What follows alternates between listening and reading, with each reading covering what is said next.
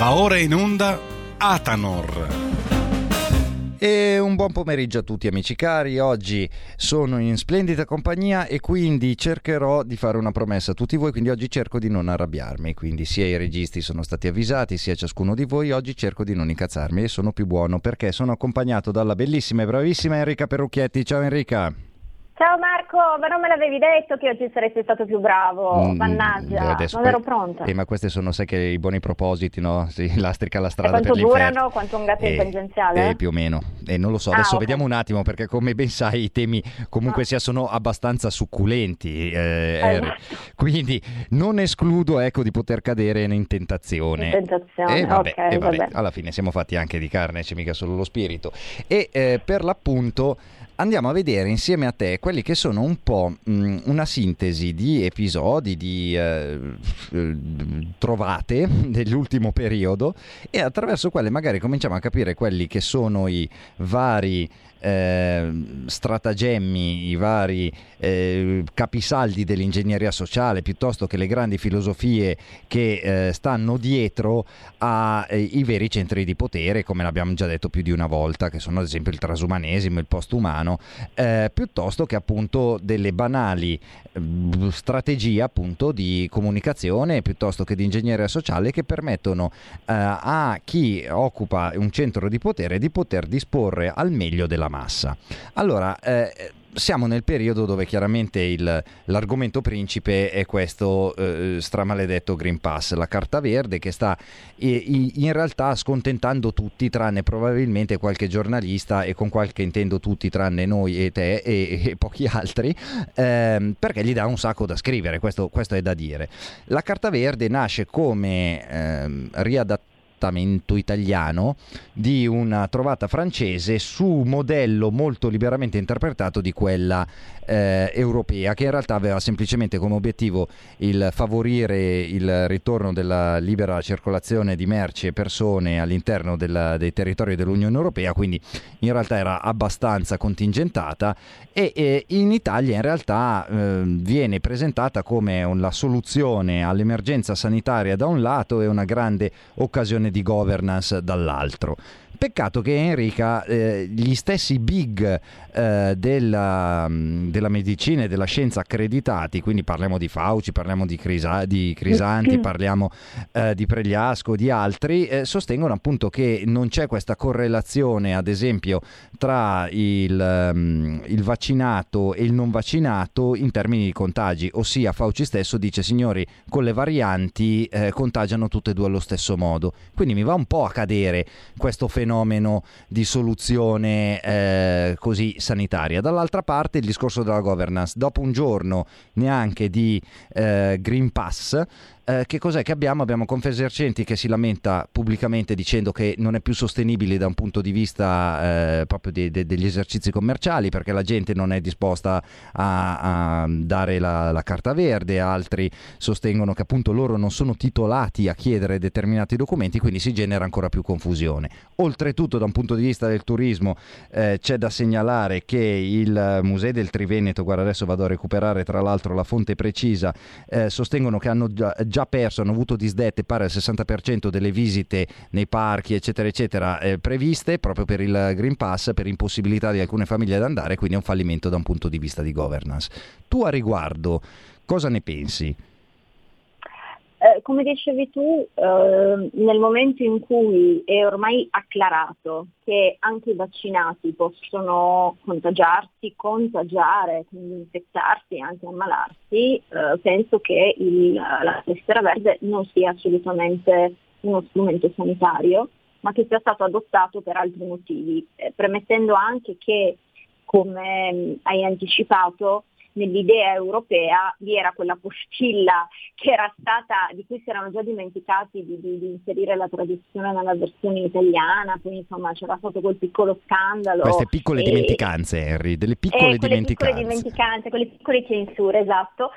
Per cui si specificava che però non potevano essere discriminati coloro che non fossero vaccinati, che non volessero sottoporsi a vaccino, che era direi insomma un passaggio molto importante, mentre invece la tessera verde per come è stata pensata almeno in Italia è esattamente questo, uno strumento di discriminazione, perché in realtà se si volesse uno strumento sanitario, allora bisognerebbe basare il Green Pass solo ed esclusivamente sul risultato dei tamponi. I tamponi esatto. Se li dovrebbero fare vaccinati e non vaccinati, certo. Perché di fatto il vaccino da quel punto di vista, cioè dal punto di vista del contagio, non serve a niente. Quindi se vuoi riaprire tutto e puntare diciamo sulla messa in sicurezza di un certo tipo di ambiente, allora dovresti esclusivamente votare il Green Pass o a quelli che ovviamente si sono ammalati, quindi hanno gli anticorpi, si sono immunizzati, oppure a quelli che fanno il tampone, ma i vaccinati dovrebbero essere esclusi.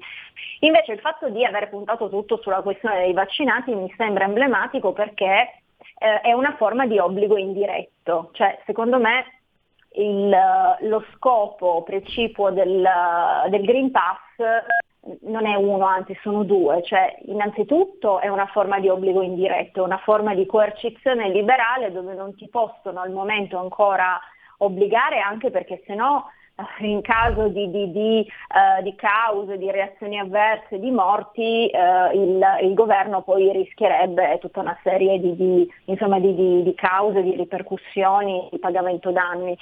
E dall'altra, secondo me, in realtà non è uno strumento sanitario, ma è uno strumento di controllo sociale. Ecco. Tant'è che d'ora in avanti, da il 6, coloro che saranno meno liberi paradossalmente saranno proprio coloro che avranno il Green Pass, soprattutto che poi utilizzeranno quelle app, come per esempio io, dove saranno sempre più tracciati, monitorati in tutti i loro movimenti, perché ci troviamo di fronte a una forma di schedatura di massa, e già quando sentiamo il termine schedatura ci dovrebbero venire un po' i peli dritti.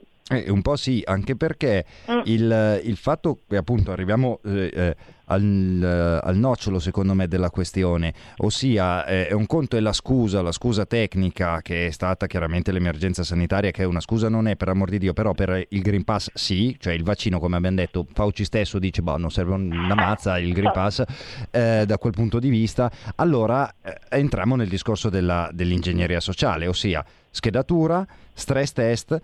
E non ultimo, direi, come molla, se sei d'accordo, di psicologia delle masse, è proprio il dividite et impera, che è stato un po' il grande sfondo nel quale si sono mossi i governi all'interno dell'emergenza Covid. Ci ricordiamo forse tutti i runner, che erano diventati grandi untori, cioè uno che andava a correre era una bestia, no? Cioè veniva preso di mira dai cecchini e dai balconi, che tra una canzone e l'altra e uno slogan tipo andrà tutto bene erano pronti a prendere la mira con uno che poi doveva correre ancora più veloce, evidentemente. Poi sono diventata la movida, perché se ti diverti un po' sei stronzo, ok, questa era un po' la cosa. Poi le discoteche, che per l'amor di Dio, i centri commerciali pieni, ma se vai a ballare guai a te, chiuse anche le discoteche. Evidentemente il discorso adesso si sposta tra vaccinati e non vaccinati, che, come ho già detto più di una volta, è una divisione veramente da pirla, perché non ha senso farla, è comunicativamente sbagliata se l'obiettivo è quello di uscire insieme da un periodo emergenziale, anzi bisognerebbe unire e non dividere, ma sembra che questa tecnica e strategia venga applicata costantemente.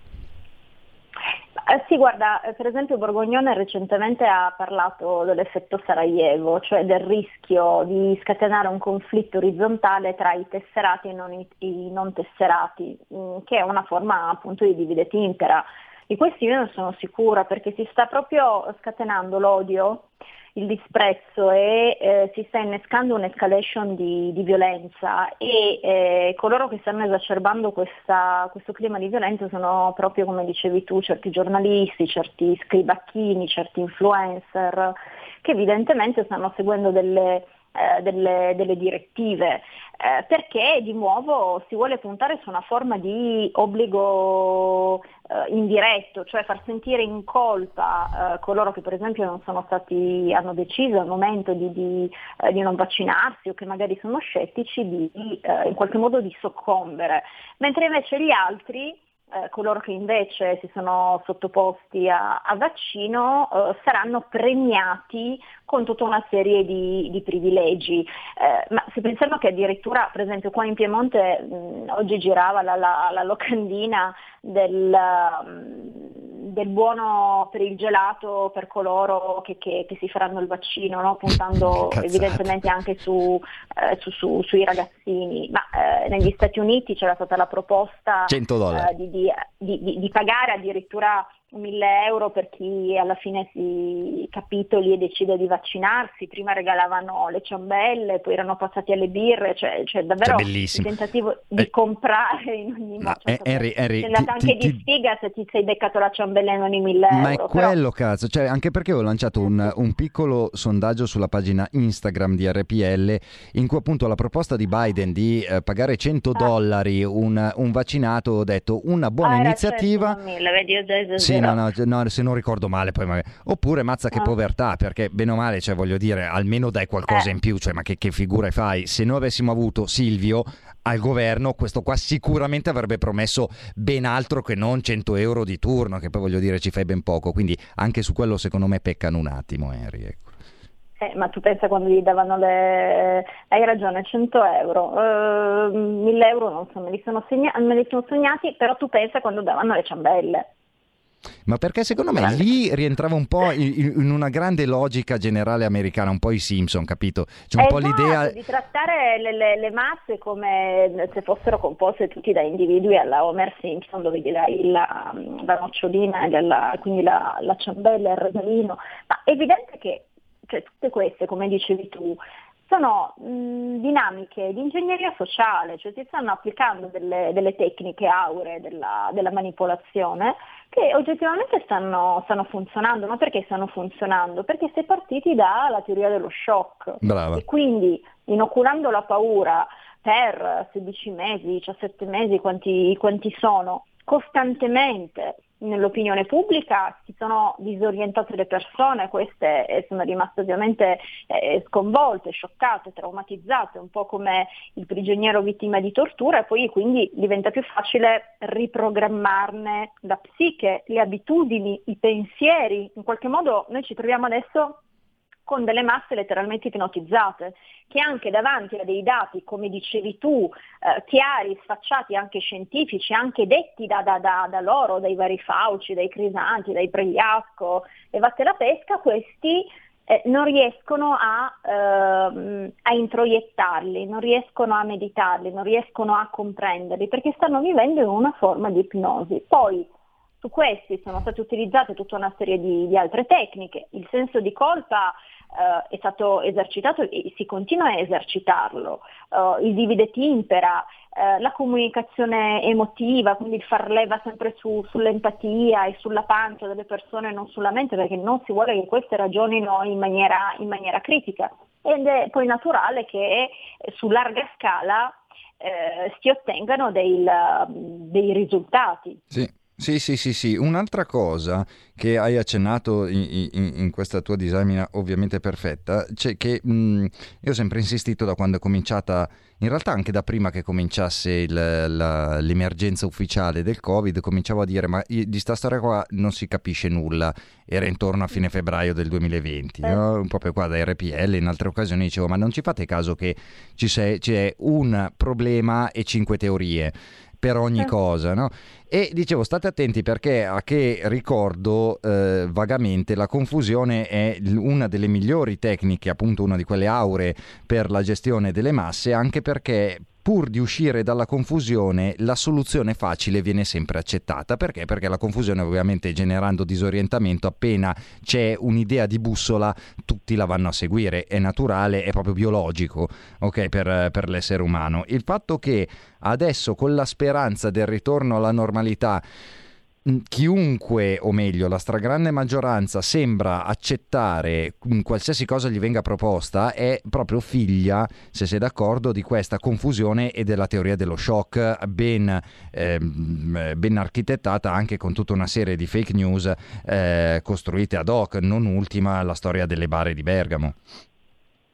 Guarda, oltre a quello, secondo me in questo momento si sta facendo tantissimo leva sullo stigma sociale, sul senso di colpa, perché ci ritroviamo all'interno di una dinamica millenaria del capro espiatorio. Sì, in questo caso si è scelto di creare, di focalizzarsi su una classe di cittadini che sono stati etichettati come Novax, prima negazionisti, poi complottisti e tutto il resto, e su costoro si stanno proiettando le ansie, le fobie, le paure della comunità. Si stanno anche in qualche modo, sebbene questi vengano etichettati come complottisti, si addita di creare loro dei complotti, di voler fare chissà che cosa. È una dinamica classica che c'è sempre stata, noi ci ricordiamo benissimo le persecuzioni dal Medioevo al Novecento, ma c'è stata anche la persecuzione delle streghe, degli eretici, i saraceni, i lebrosi, i cagot, financo gli ebrei di cui comunque nell'ultimo periodo certo. si parla molto, ma tutto ciò rientra all'interno della dinamica del capro espiatorio. Il capro espiatorio tra l'altro è anche utile al potere perché a ottobre, quando presumibilmente, ottobre-novembre, quando ci saranno altre chiusure, perché evidentemente se le vaccinazioni non servono per limitare i contagi, molto probabilmente si ricorrerà di nuovo delle chiusure, verranno incolpati proprio coloro che non si sono sottoposti a vaccinazione. E in qualche modo quindi il capro espiatorio serve per coalizzare le masse contro questo gruppo, serve per ghettizzare costoro, discriminarli, per poterli accusare, quindi scaricare le colpe su questi. E quindi sono tanti gli elementi, ma io inserirei anche il senso di colpa e lo stigma sociale, perché molti capitoleranno, secondo me, perché si sentiranno in colpa e perché non riusciranno a sopportare il biasimo collettivo, perché quando poi arrivi a leggere certe esternazioni di, per esempio, operatori sanitari che arrivano a invocare la tortura per i Novax che dovessero arrivare nelle corsie degli ospedali e robe del genere, significa che si è già innescata la dinamica del capro espiatorio, che sarà molto difficile disinnescarla.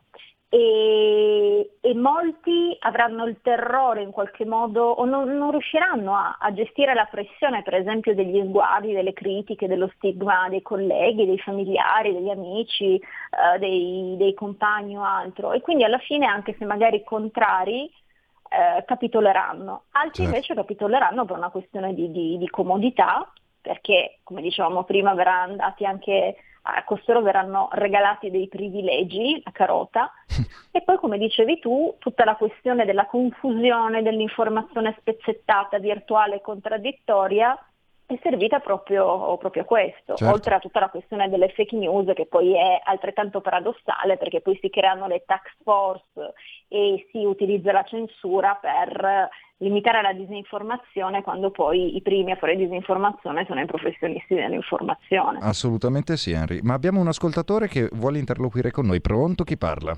Pronto, buonasera, sono Mauro da Reggio Emilia. Ciao Mauro, dici pure. Quindi quello che vorrei dire io è che ad oggi sono 200 milioni di infettati con 4 milioni circa di morti. Sulla Terra girano 7 miliardi e 600 milioni di individui. Uh-huh. È stata definita pandemia quando questa per me non è pandemia. Sì. Punto secondo, 18 mesi di bombardamento continuo, no?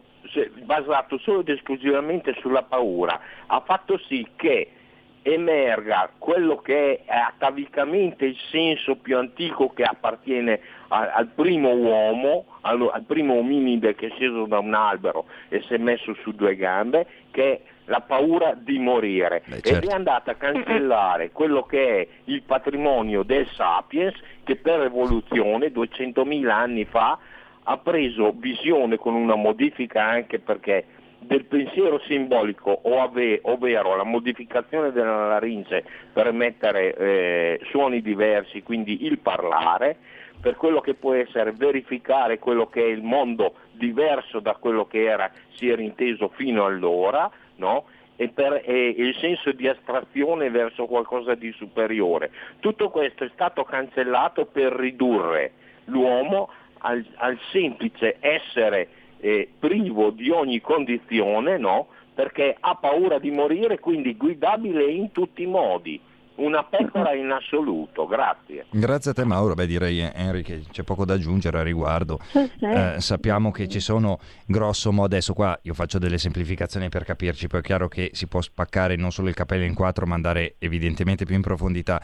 Ci sono, grosso modo, tre molle per governare le masse: la speranza, la rabbia e la paura. Mi pare evidente che l'utilizzo sapiente di queste tre dinamiche è quello che poi garantisce, come direbbero quelli bravi di oggi, una governance costante, e mi sembra che la stiano abbastanza giostrando bene, dando chiaramente come suono di sottofondo costante quello della paura, la paura della reprimenda sociale, la paura del virus, la paura dei morti.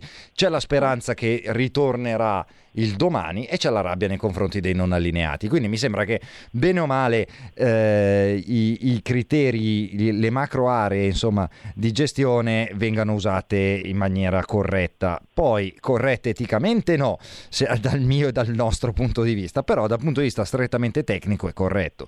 Avevi anticipato giustamente il discorso legato alla censura, alle fake news. Vorrei ricordare che nel periodo che stiamo vivendo c'è stato un momento, un episodio abbastanza, secondo me, sintomatico. Non è italiano, anche se in Italia, volendo, ne possiamo parlare costantemente, insomma, di questi episodi, ma è americano, quando il mondo dei social sceglie dei social, e non solo, è anche dell'informazione quella patinata, esclude il presidente degli Stati Uniti dal dialogo, fino anche arrivare a espellerlo dalle piattaforme social e a chiudere i social che gli danno ospitalità. Ovviamente mi riferisco non a Biden ma a Trump, e poi al caso Parlé. Su questo, giusto due parole prima della pubblicità, come lo inseriamo, Enrica, nel quadro? Beh, lo inseriamo perché prima si parlava della questione della disinformazione, cioè la pandemia, chiamiamola la pandemia delle supercomodità, ma anche certo, sono d'accordo con lo spettatore, è stata sfruttata comunque come un pretesto, come un'occasione per stringere sempre di più le maglie delle libertà fondamentali, anche della libertà di espressione e di informazione indipendente, e alcuni hanno iniziato a evocare una censura costruttiva, una censura costruttiva che servirebbe per difendere le masse dalla disinformazione, e la censura di Trump è stata proprio, diciamo, rientra all'interno di questa fantomatica censura costruttiva, che è un'assurdità in democrazia, perché in democrazia chiunque dovrebbe avere il diritto di esprimere pacificamente la propria opinione, e soprattutto di fare, se giornalista, ricercatore, informazione libera e indipendente, senza dover incorrere del fenomeno della censura. Se poi pensiamo che essere censurato è stato quello che una volta si considerava l'uomo più potente al mondo, ma abbiamo capito benissimo che non è così, ci rendiamo conto di come gli equilibri globali si siano riallineati, abbiano mostrato il loro vero volto grazie anche a questo episodio. Vero, abbiamo un ascoltatore in linea prima della pubblicità. Pronto, chi parla? Pronto. Buonasera, ciao, sono Mario D'Arieti, complimenti per la trasmissione, anche alla signorina che sta parlando, che è sceso da poco, non so chi sia, ma è molto ben preparata. Beh, Mario, è una top, anzi la top, se vogliamo, di gamma qua, cioè Enrica Perrucchietti, va a cercarla bene, Mario, che sicuramente a te piacerà molto. No, ma già la sento come parla, è fenomenale. Sì. Grazie. Ci mancherebbe. Senta, io, va bene, noi sappiamo, noi stiamo con le cerbottane, loro stanno con i carri armati, quindi la proporzione di forze, di propaganda è troppo forte a favore a loro. Loro, avete capito di chi sto parlando in generale. Quindi direi che è una battaglia aperta da quel punto di vista. Però dicono sempre che sono poche le persone che scendono in piazza qua. Ma vedete quale partito politico riesce a mobilitare decine di migliaia di persone oggi in 10-12 città differenti? Tu che sei di là, magari sei Milano, ne leggevo, non so se è vero o no, ma a Milano erano in 10.000. Sì, erano tantissimi. Sì. Cioè, praticamente, calcolando che poi in Francia si sta spandendo in tutte le città, in Germania idem, ormai ci stanno movimenti in tutta Europa, Certo. Io non dico che sono intime minoranze, ma sono minoranze di centinaia di migliaia di persone che oggi come oggi i partiti politici non riescono a mobilitare. Ma va, no, certo. E chiudo dicendo una cosa, che poi magari mi rispondete dopo la pausa, sì. Ormai so anch'io i tempi. Il numero uno, Mario. Dici. Guardate ragazzi, che noi siamo sempre del parere, non so se la dottoressa Perrucchietti uguali, guardate che Israele sta sempre una ventina d'anni rispetto all'altro. In Israele si sta aprendo il dibattito, vogliono dargli un terzo vaccino, già molti politici e l'opinione pubblica israeliana si sta ribellando, perché stiamo parlando di Israele, il paese più vaccinato del mondo in proporzione alla popolazione. Sì. E lì già si sta aprendo un grande dibattito, ma a livello politico di opinione pubblica. E se si apre un dibattito in un paese che sta sempre avanti, come Israele, la cosa dovrebbe far pensare anche i politicanti occidentali che abbiamo qui, quelli da quattro soldi, quelli tipo Foglio di Giuliano Ferrara o di Cerasa o di quell'altro imbecille di Salvatore Merlo. Ecco, solo questo volevo dire. Scusa la chiosa finale, non molto fine. Ma che sei sempre il numero uno, Mario. Ciao e grazie. Henry, a queste domande qua andiamo a rispondere dopo lo stacco pubblicitario, se sei d'accordo, e così alla regia dico subito pubblicità e ci vediamo qua tra pochissimo. Siamo liberi, siamo una radio libera. Segnati il numero del conto corrente postale per sostenere RPL 37671294, intestato a RPL via Bellerio 41 20161 Milano. Diventa nostro editore, sostieni la libertà. Porta con te ovunque RPL, la tua radio. Scarica l'applicazione per smartphone o tablet dal tuo store o dal sito radiorpl.it. Cosa aspetti? In 30 anni di attività ho avuto modo di vedere le cose più strane. Ho affrontato zombie, vampiri, licantropi, mutanti e spietati assassini. Ho vissuto le storie più assurde e le avventure più bizzarre. Ma la storia più incredibile di tutte è quella che sto per raccontarvi. E questa è la mia storia. Ascoltate Movie Time con Vincent. Ogni sabato dalle ore 16. E rieccoci qua in diretta, Marco Castelli e Enrica Perrucchietti. Allora Enrica, faccio un po' la sintesi del discorso che ha fatto Mario. Primo, altra tecnica aurea dell'ingegneria sociale che si va di pari passo, va a braccetto come tutte con quelle già dette fino adesso. È una narrazione ovviamente differente dalla realtà. Sappiamo che la narrazione spesso e volentieri è più importante della realtà, perché il percepito viene vissuto in maniera diretta dall'essere umano e non è solo razionale l'essere umano, okay? E questo devo ammettere anche grazie al cielo da un certo punto di vista, quindi i pochi contro i molti. Quindi il fatto di dire a Milano c'era un fiume, che in realtà io, frequentando abbastanza la città, dico che in 35-36 anni di vita non ho avuto memoria di vedere. Quindi è veramente un fiume, una fiumana di persone, eterogenea, educata, esattamente il contrario della narrazione di regime.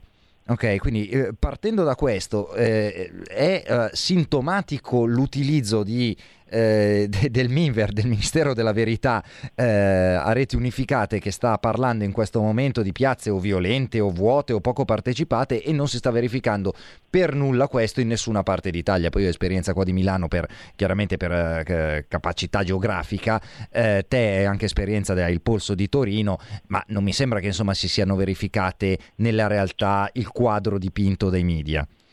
No, assolutamente. Guarda, io sono stata appunto sempre qua in piazza Torino, ho tante persone che sono state in altre piazze e che hanno tutti potuto testimoniare che comunque l'aggregazione è stata spontanea, per quanto organizzata tramite un canale Telegram, apolitica. L'unica piazza, diciamo, particolare è stata quella di Roma, ma lo sappiamo, per la presenza di Casa Pound, di Forza Nuova, ci sono stati anche dei tafferugli, però a parte quello è assolutamente è una forma di falsificazione. Innanzitutto ridurre come fanno ogni volta, il numero delle persone. Ti faccio un esempio: giovedì scorso, che c'erano paura dei qua a Torino la sera, ci saranno state almeno 7.000 persone, c'era tutta Piazza Castello completamente piena, la gente ancora che arrivava fino in via Roma, quindi comunque la piazza era strapiena.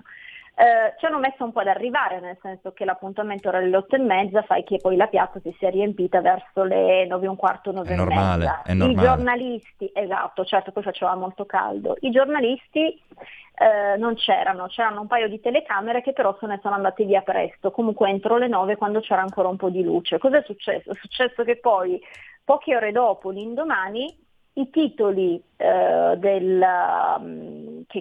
in qualche modo dovevano riassumere la manifestazione del 5 parlavano di 1 migliaio di persone in piazza, quando ce n'erano almeno 7 volte tanto. Ma perché? Ma perché quelle persone che hanno scritto, insomma, quei titoli sicuramente già prendono l'ordine, il diktat, seguono il diktat di ridurre per non fare troppa pubblicità, ma poi evidentemente alle 8:30 avranno fatto un giro, alle 8:30 avranno visto che c'era effettivamente in quell'ora 1 migliaio di persone, se ne sono andate prima che la manifestazione iniziasse, e quindi si è creato in qualche modo il frame che c'erano 1.000 persone, che la manifestazione fosse stata un flop, quando non è stata assolutamente così. Dall'altro, per screditare le manifestazioni e far passare coloro che scendono in piazza per criticare il Green Pass, cioè etichettarli come dei famigerati Novax, complottisti, pazzi, criminali e tutto il resto, si è fatta anche passare l'idea che in piazza ci fossero soltanto gli estremisti, di destra o di sinistra, perché ovviamente sono stati messi in mezzo anche gli antagonisti, quando di tafferugli, problemi non ce ne sono stati. Quindi quando tu parli effettivamente di miniver è assolutamente azzeccato, perché qua ci troviamo di fronte, come al solito, a delle tecniche mass mediatiche per etichettare in modo denigratorio e dispregiativo queste forme di resistenza, perché non si possono più ignorare, perché nel momento in cui tutti i sabati in 80 città italiane scendono migliaia e migliaia e migliaia di persone in piazza, non puoi più semplicemente ignorarle, e quindi in qualche modo passi a cercare di demonizzarle o di denigrarle, e quindi di parlare o di flop oppure di una regia di estrema destra. Così è stato scritto già all'indomani delle prime manifestazioni su diversi quotidiani. Sì, è verissimo. Sono delle cretinate. No, ma anche perché poi una delle cose che secondo me sta caratterizzando queste piazze è che c'è una trasversalità, è proprio una partecipazione spontanea, quindi sicuramente esatto. Ci sono esponenti della Lega, di Casa Pound, di Fratelli d'Italia, di Forza Nuova, e viva Dio, cioè hanno assolutamente tutti, ma in democrazia non possono scendere. Ma che vuoi, ma perché se c'è Castellini a Roma o Di Stefano a Roma non deve essere un problema, cioè uno deve dire perfetto, c'è anche Castellini, c'è anche Di Stefano, c'è anche Perrucchietti, c'è anche Castelli, c'è anche questo, ma c'è anche, esatto, come tanti altri che conosco perfettamente proprio di persona, che non sono assolutamente di nessuna galassia particolare, e anzi conosco anche svariati vaccinati che per scelta hanno scelto per scelte, anche perché magari lavorano appunto nelle RSA, quindi per quanto vaccinati hanno scelto di partecipare alle manifestazioni, quindi veramente è la trasversalità che è sintomo e sintesi dell'unità che in realtà pervade per buona parte, grazie al cielo, questo paese, un'unità di intenti del voler dire da un lato no a questo eccesso rappresentato dal Green Pass, dall'altra parte evidentemente danno anche un certo tipo di messaggio positivo verso il futuro, verso il fatto di dire ragazzi basta, si può uscire, anzi stiamo uscendo da una situazione d'emergenza, stop, finiamola così e si ricomincia a vivere. La cosa però sembra in effetti un po' lontana, viste quelle che sono le mosse governative. La seconda domanda di Mario sulla terza dose in Israele. Allora, Israele è un paese particolare, occupa una porzione del mondo particolare, per cui anche uno Stato che per sua stessa vocazione e necessità è uno Stato abbastanza militare, ok? È necessario, è una vocazione, vedetela come volete voi. D'altra parte la vaccinazione è stata impostata secondo criteri militari, cioè ci si vaccina appunto tutti in fila e via, e tutti hanno, o almeno l'85-90% ha partecipato alla vaccinazione e ovviamente è stato il primo posto dove si sono viste un po' delle contraddizioni di una propaganda eccessivamente esagerata, a mio avviso, come il vaccino fosse siero salvifico, e invece una realtà dei fatti che sta registrando anche tra i vaccinati casi di ospedalizzazione molto grave. Esatto. Questo è quanto. Non mi sento in realtà di criticare nello specifico la scelta di Israele, anche perché è uno dei rari paesi che, se uno segue un po' le cronache internazionali, vi è anche sulla stampa un serio dibattito. Molto meglio che da noi, attenzione, c'è molto meno una visione unica, ma appunto, come suggeriva Mario, c'è un dibattito nel mondo politico, nel mondo mediatico, sull'effettiva funzionalità della terza dose. Allora, sì, su diversi quotidiani israeliani ho avuto modo di leggerne diversi in queste settimane, negli ultimi mesi. Sono stati anche riportati casi, per esempio, in cui persone vaccinate hanno contagiato altre persone. C'è stato questo caso, per esempio, di una festa in cui un ragazzo, non mi ricordo se liceo all'universitario, ha infettato una settantina di compagni. Questo era stato contagiato dallo zio, che a sua volta, tutti vaccinati, che a sua volta era stato contagiato da un'altra persona sempre vaccinata, no? Quindi c'è stata, e questo caso per esempio ha avuto un notevole risalto. Da noi in Italia non sarebbe passata la notizia, sarebbe stata derubricata fake news, o comunque sia sarebbero stati poi messi in ballo in campo degli influencer a sparare delle cretinate del tipo se prima il vaccino, la narrativa era il vaccino immunizza e quindi non ti ammali, poi è diventato no, ma se ti ammali la prendi in forma leggera, adesso se finisci in rianimazione vabbè, però insomma, cioè la narrativa sul vaccino continua a modificarsi stando al passo, no, con quello che effettivamente poi la realtà dimostra. E da noi c'è il tentativo di fare lo struzzo, oppure di certificare e di censurare le informazioni all'estero, anche in paesi paradossalmente come Israele. Invece vi è comunque un dibattito, diciamo sì, cioè, almeno c'è un dibattito, ecco, no. Sì, ecco, esatto, sì. Ecco, io, cioè, è quello che su cui volevo mettere l'accento, perché per l'amor di Dio poi probabilmente anche per tutta una serie di logiche internazionali, anche legate ai mercati, a tanti altri aspetti, insomma, che possono caratterizzare un paese come Israele, probabilmente la terza dose passerà, ma almeno si è messa in dubbio. In Spagna c'è stata la Corte Costituzionale e le prime pagine dei giornali l'hanno riportato, nelle prime pagine, che la Corte Costituzionale ha dichiarato illegale tutta una serie di norme legate ai vari lockdown, restrizioni eccetera, e condannava lo Stato a risarcire i cittadini, adesso non ricordo se soltanto alcuni o tutti, in qualche misura. Almeno lì se ne parla. Da noi la cosa gravissima secondo me è che c'è una cassa di risonanza unica, indipendentemente poi da quelle che saranno gli esiti e le decisioni prese in sede governativa, però almeno c'è dibattito. Da noi, oltre ad avere un'uniformità di scelta governativa, non c'è neanche il dibattito, né in sede politica, né in sede mediatica, né in nessun'altra sede, ecco. E questo secondo me è un dettaglio che è importante.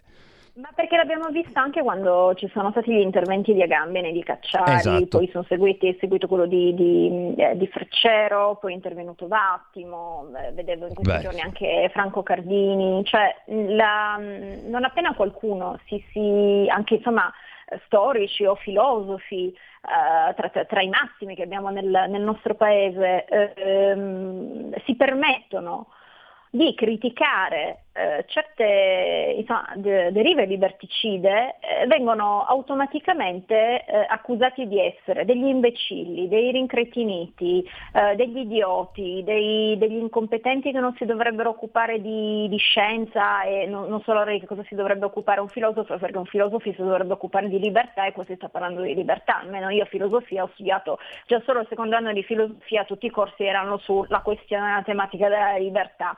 e via discorrendo. E ci sono stati titoli di giornali veramente assurdi, con degli articoli ridicoli, perché poi un giornalista che magari non ha neanche una formazione filosofica, che tenta di screditare un cacciare una Agamben, già si è suicidato in partenza, dove infatti poi per esempio Mattia Feltri, per cercare di contestare Agamben, ha messo in mezzo i rettiliani, Guzzanti che se n'è uscito con una cagata pazzesca, ovviamente buttando tutto in vacca, e comunque insomma il tenore è sempre stato molto basso, con anche altri personaggi che gli hanno dato dei terrapiattisti, o semplicemente un collega filosofo come Ferraris che gli ha dato degli imbecilli.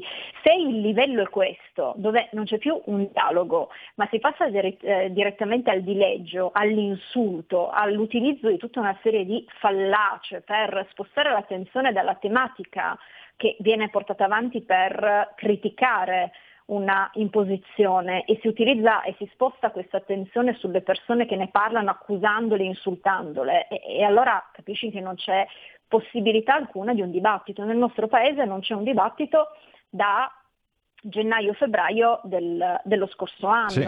E già anche l'esempio dell'origine artificiale naturale del virus è a mio dire emblematica, perché per un anno e mezzo si doveva soltanto ripetere come un mantra qual era la posizione del partito unico, cioè origine naturale. Quando poi Trump è stato fatto fuori, Biden ha cavalcato la stessa identica posizione che aveva Trump sull'origine artificiale del virus, allora non è ha smesso di essere un tabù quella tematica. Ma non si può fare informazione così. Ma perché non è informazione, è propaganda. Non cioè, è informazione, sono minimal. Esatto, cioè basta chiamarlo per quello che è, poi uno può impostare è criteri propaganda di ragionamento. Esatto, cioè se la propaganda è la pubblicità, è il marketing delle idee, e va benissimo, sì, nel senso che esiste anche quello, per l'amor di Dio, certo. Sappiamo che quando accendiamo il telegiornale o apriamo le pagine dei principali giornali, sappiamo che stiamo leggendo quella che un tempo era la Pravda di turno, e buona, cioè finisce così, sappiamo, ecco, che per chi vuole approfondire si lega ai libri di Bernays, che secondo me sono estremamente sintetici, e poi che possa approfondire perfettamente con il caso attuale, con il tuo fake news, che è ancora iperattuale, soprattutto nella nuova versione in 4D. Sai perfettamente che io sono affascinato e anche un po' spaventato delle versioni in 4D, quindi lo ripeto in continuazione che è così. L'altro tema che apre a una riflessione ancora, se vogliamo, di portata superiore, di più ampio respiro, è stato l'utilizzo sempre degli influencer per quello che è il caso ipermediatico, anche politico, sia chiaro, però ipermediatico del DDL Zan, che dove è finito tutto sto arcobalenismo, perché da quando è arrivata la carta verde, il verde ha cancellato l'arcobaleno evidentemente nei media italiani, e finisce così un po' poco in gloria sinceramente il dibattito che almeno si era generato, su questo c'è da dire, sul DDL Zan, senza stare a tornare nello specifico, che insomma ho trattato proprio nel dettaglio con tante persone eccetera eccetera del decreto, del disegno di legge in questione.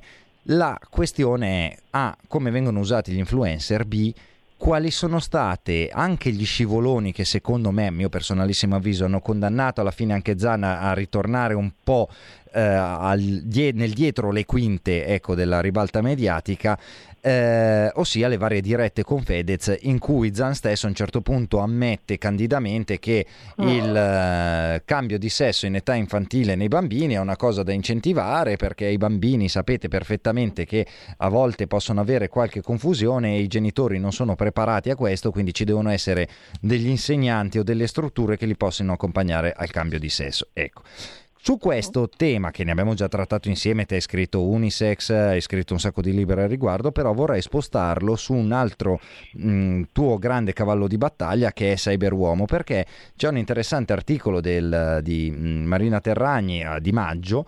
Marina Terragni già ospite qua su RPL svariate volte, anche con l'ottimo Borgonovo, in cui appunto parla di fatto dell'imbroglio del transumano come base dell'identità di genere, e su questo non è così slegato a livello di ingegneria sociale dalle stesse strutture che stiamo analizzando per l'emergenza Covid, Henry, vero? Ma no, assolutamente, tutto legato, nel senso che se si cercasse di avere una visione più generale degli eventi, si capirebbe che sono tutti tasselli di un processo e in qualche modo la dottrina, il punto di approdo di diversi processi e il transumanesimo o comunque il postumano, perché da una parte, in estremissima sintesi, la pandemia viene sfruttata come un pretesto, come un'occasione, come un'opportunità, e a parlare di occasione e di opportunità sono i tecnocrati, a partire per esempio da Klaus Schwab, padre del grande reset, perché viene vista appunto come un trampolino di lancio per attuare uno stravolgimento della società, a mio dire una forma di rifeudalizzazione della società, per traghettarci verso una società comunque più postumana, dove si punterà sempre di più su reti 4G, 5G, raccolta di dati biometrici, postumano, microchip, globalizzazione, intelligenza artificiale, automazione e via discorrendo. E a parlare di questo non sono io, è lo stesso Schwab per esempio nei suoi libri, e ad accogliere questa visione appunto postumana sono stati i suoi colleghi a Davos e successivamente, insomma, grandi CEO da Microsoft, Mastercard, Fondo Monetario Internazionale e via discorrendo. Quindi già per esempio la pandemia viene appunto, diventa in qualche modo un trampolino di lancio per traghettarci sempre di più verso una direzione postumana, e infatti in questo anno e mezzo abbiamo vissuto chiusi, barricati in casa, tra smart working, appiccicati comunque a dispositivi tecnologici. Qua ne abbiamo avuto un assaggio, come abbiamo avuto un assaggio del tentativo di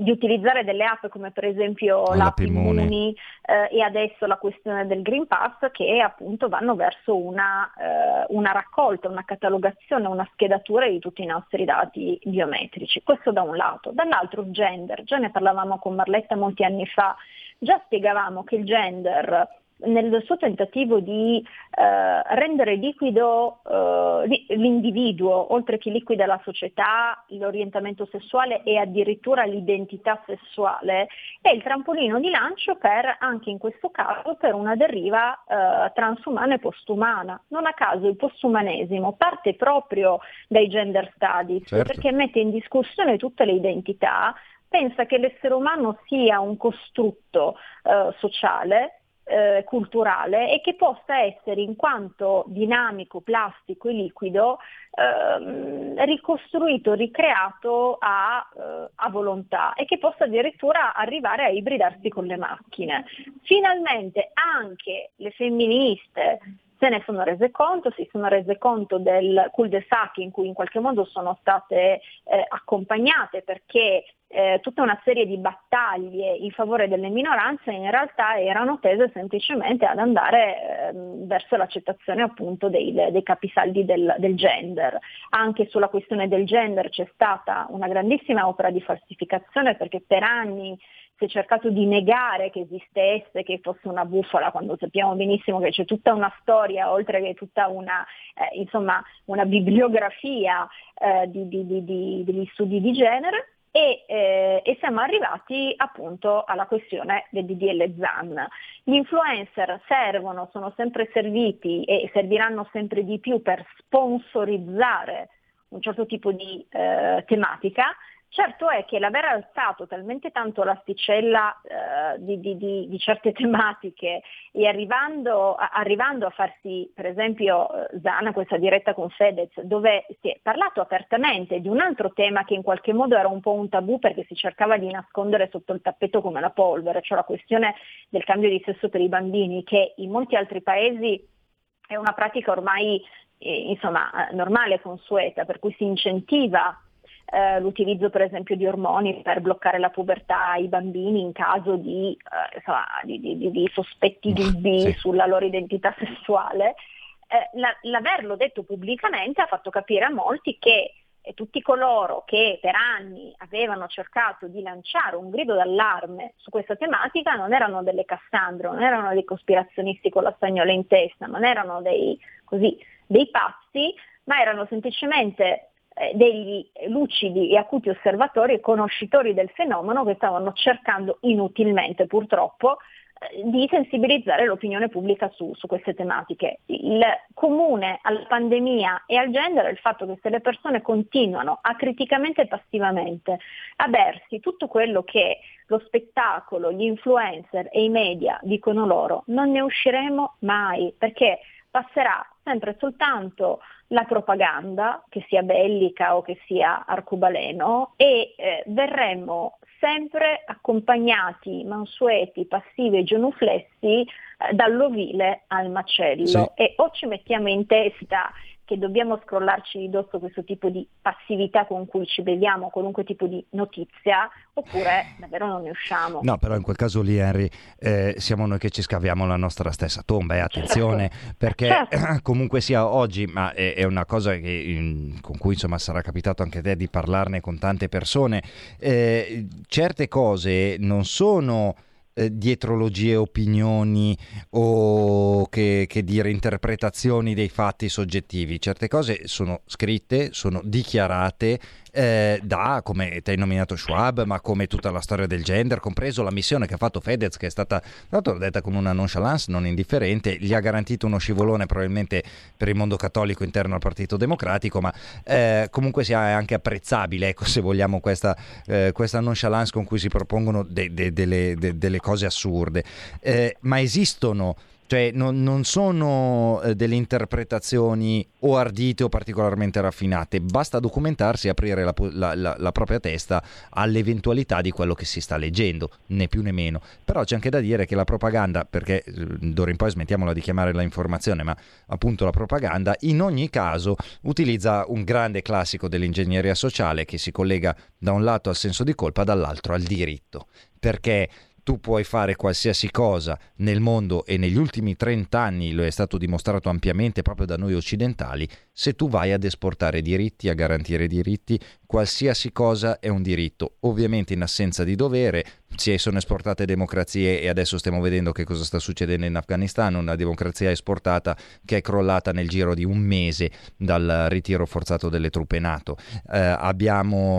Ci stiamo parlando di diritti civili che in realtà nascondono dietro tutto fuorché un diritto, ma anzi appunto chiamiamolo un disegno ben ampio che ti è descritto alla perfezione.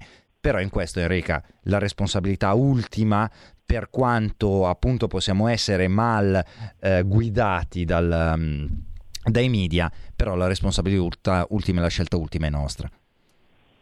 Assolutamente, ma noi non ci rendiamo conto del potere che abbiamo, anche soltanto legato al consenso. Cioè, se il potere continua a manipolarci in maniere sempre più anche più violente, utilizzando in questo caso la propaganda bellica, è proprio perché ha necessità comunque del nostro consenso, perché vorrei vedere con quasi 8 miliardi di persone, se ci sollevassimo tutte contro determinati centri potere, che cosa potrebbero fare.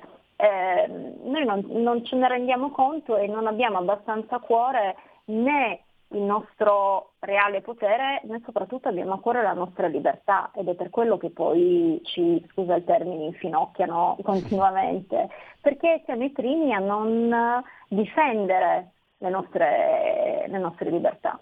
Esatto, e neanche le nostre posizioni. Io con questo, Enrica, ti ringrazio innanzitutto. Prima grande vittoria, non mi sono incazzato oggi, hai visto che bravo? E non l'avresti mai detto? Bravo. Hai visto? No, c'è anche il regista che sta ridendo. Eppure, come vedi, allora, ti ringrazio tanto, un abbraccio forte, invito come al solito gli ascoltatori, andate a cercare tutti i libri di Enrica Perrucchietti sui suoi social, su tutti i canali, il suo sito, andatelo a vedere, e avrete la possibilità di partecipare insieme a noi a questo grande miracolo del "te l'avevo detto", ma lo lanceremo a settembre questa cosa, Enrica, se sei d'accordo, okay? Senza prendere Enrica come Cassandra, però cominciate ad andare a studiare quello che lei scrive, perché è in anticipo di qualche anno. Io mi faccio le magliette, allora inizio con la produzione dei gadget. Esatto, rigorosamente, l'avevo detto. Brava, rigorosamente fattincine, vedi che nessuno ci rompe le palle. Detto ciò, un abbraccio a tutti voi, vi ringrazio, e una buona prosecuzione su RPL. Ciao. Avete ascoltato Atanor.